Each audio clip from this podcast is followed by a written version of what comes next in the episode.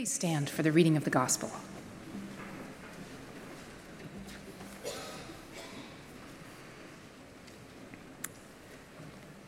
The Holy Gospel according to John, the 14th chapter. Jesus said, Those who love me will keep my word, and my Father will love them, and we will come to them and make our home with them.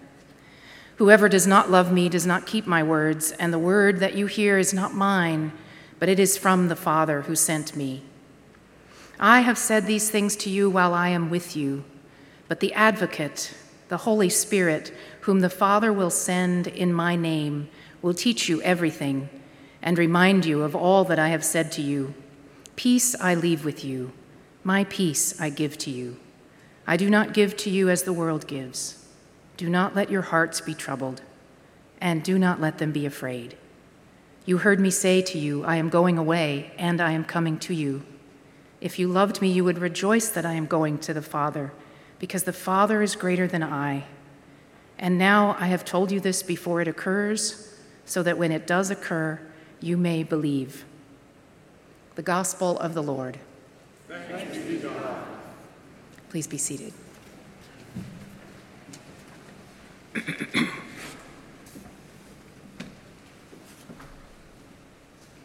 Grace to you and peace from our living Lord, Jesus Christ. Thank you so much for your welcome this morning. Uh, I was telling someone at the 927 service that my husband and I were guests last week at a church I will not name here. We tried three or four doors before we found one that was unlocked. Um, and um, first door this morning, so for the win. And the reception has been just as welcoming. Thank you also for your prayers and your gifts and your capacity to see who God may be calling into ministry. Lutheran Theological Southern Seminary is grateful for your partnership in all of these ways. I've been thinking this week about your Easter series and the ways that lives are turned around in the reading from Acts this morning, which is mostly my text. I'll be speaking on themes of second chances, strange timing, and surprising outcomes. First, second chances. During the time that we could not have chapel together on campus because of COVID. We had a variety of online worship services, as you can imagine. One of them, uh, a speaker or a preacher, uh, the preacher for the next week actually, would look at the texts for the following week in chapel, in Eucharist, or I guess we didn't have Eucharist, but in the preaching service.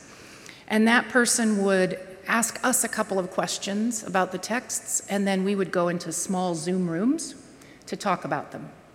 So, one of the texts was one of those places where Jesus says, Do not be afraid, just like he does in this morning's gospel reading. And our question for little groups was, What are you afraid of?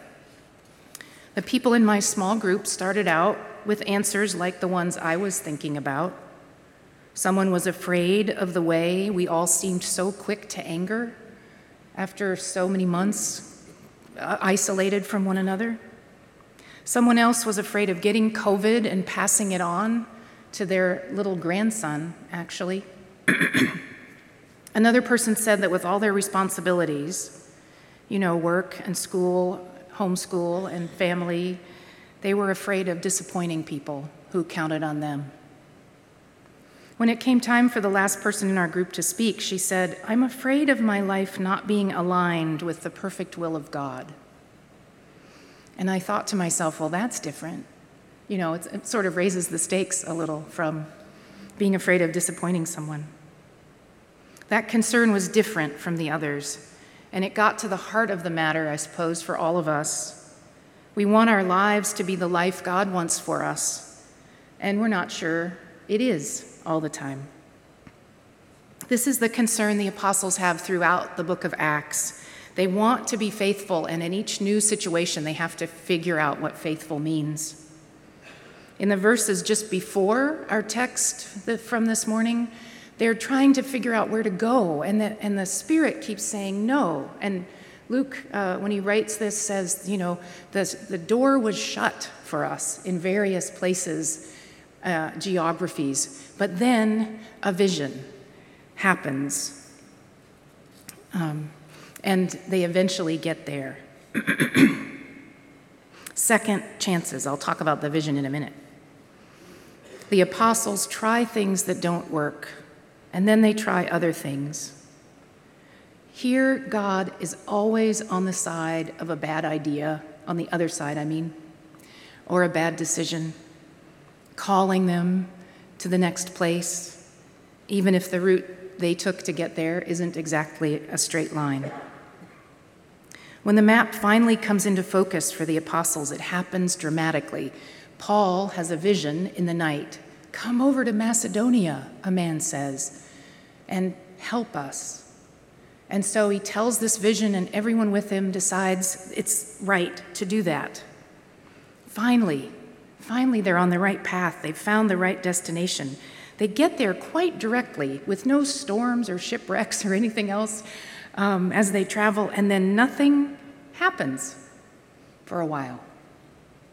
Strange timing. Luke writes, We remained in the city for some days. The apostles are playing a game of hurry up and wait. Sometimes we feel like that too. Here I am, ready for Jesus to turn my life around. And then it takes longer than you think it should, or nothing seems to be changing for a while. I think about the new pastors and new leaders in a congregation. Not always, and certainly not with Pastor Lori and Pastor James, but sometimes um, with some of our graduates, it takes a little time for their wisdom to catch up to their energy. I know something about this from my own life. I uh, myself once heard the story of a call uh, committee interviewing one of our new seminary graduates who said to them, I'm ready to transform a congregation.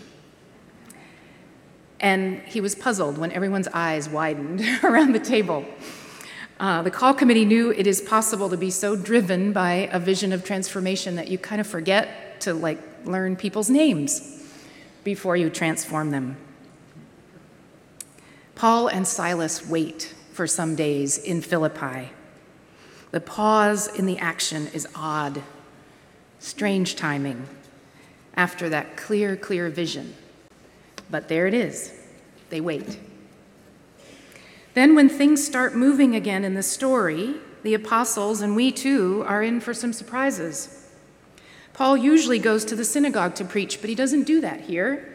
He goes to the edge of town by the river, apparently, sort of an open air area for prayer. And he finds there not the men he would find in the synagogue, but a group of women and he and Silas and Luke and the others join them in prayer. One surprise follows another. They find Lydia, not the man who was in the vision, come over to Macedonia and help us. And Lydia herself isn't even from Macedonia. She's in Macedonia, but she's actually in one of those regions that the Spirit wouldn't allow them to go into. She's from Thyatira, and she's a foreigner then and a person of wealth. She deals in a luxury good, purple cloth, and she has a household with enough space to offer hospitality to the apostles. And it may be a surprise, though, if you're female, it might not be, that she's really interested in the gospel. She loves listening to these men speak and she loves to hear about Jesus. She and her whole household are baptized. Lydia is not what Paul's vision looked like. Oftentimes, when we're discerning the next step for ourselves or our congregation or even just a project at work, we long for a vision as vivid as that one Paul had. But then, after Paul and Silas get that, and the vision is fulfilled, they still have surprises ahead of them and must be open to the unexpected. Lydia is a divine surprise for the apostles, and they are for her. She listens just like the Ethiopian eunuch had listened to Philip and asked to be baptized. She listens just like Cornelius, the Roman centurion, had listened to Peter, and then his whole household received the Holy Spirit and baptism. The Spirit works by means of talking and listening. Lydia is baptized and offers her hospitality. We know only a little more about her. She only appears one more time in Scripture. It's at the end of this chapter of Acts. After Paul and Silas have gotten into trouble in Philippi and gotten beaten and thrown in jail and then argued with the magistrates, and finally they've been let go, and they arrive back at Lydia's house. They are foreign troublemakers now, and she takes them in as brothers that they are. Well, what shall we make of Paul, Silas, Lydia, and all the turns in their story? At least this when the risen Jesus turns our lives around, and he does, very little about that turn is tidy. Living in the risen life of Jesus includes still making wrong turns and receiving second chances. The pace and the timing of life in Christ are different from what we expect. Things are faster than we can keep up, or they seem not to be moving at all, and still the Spirit is leading. And those people God puts in our path rarely look the way we thought they would. Through all of it, the Spirit is in two places at once, at least. The Spirit is with us, and the Spirit is in those we meet. You know those speeded up videos of a flower, like a bud that becomes a flower in just a few seconds, time lapse photography? That's how I sometimes feel at the seminary. Like everything is changing fast. These days, students come to seminary from college, the way I did years ago, and then much later as well, from all sorts of walks of life engineers, lawyers, software designers, exercise scientists. These people come for theological education, and because they're discerning, they're feeling, they're figuring out a call to ministry, to bear the Word of God into the world. And the way they come together for seminary is changing too. Some of them live and study on campus. I remember thinking some of the best conversations I had about the inner life of the Holy Trinity were happening when I had toothpaste on my toothbrush in the dorm bathroom, you know? Well, those conversations still happen, but it also happens that we have conversations on Zoom and in other kinds of asynchronous learning online. Some of these students come to campus for just a few days each semester and then spend the rest of their time in their other vocations as they study and do field ed where they are placed, not necessarily in Columbia or Lexington, South Carolina. Just like church leaders and business leaders, those of us at the seminary wonder about new things, new directions like Paul and Silas figuring out their direction. Is this the way we should go? Sometimes doors open. Sometimes we cannot get them to budge.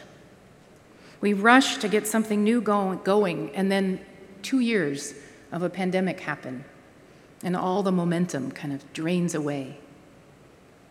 We thought we were building something for a particular market or group of people, and then a whole different group of people have an interest in it. Someone has said that life can only be understood looking backward, but you can only actually live it looking forward.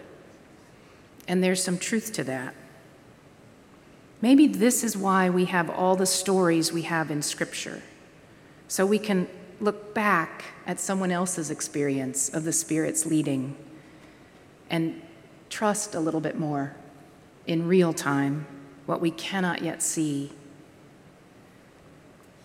The Spirit was guiding Paul and Silas, even when they weren't getting it quite yet, redirecting them when needed, already on the road ahead of them with a group of women meeting for prayer before Paul and Silas even got to Philippi. I know how uncertain things are right now. We have um, an economy that's, I don't know, anxious.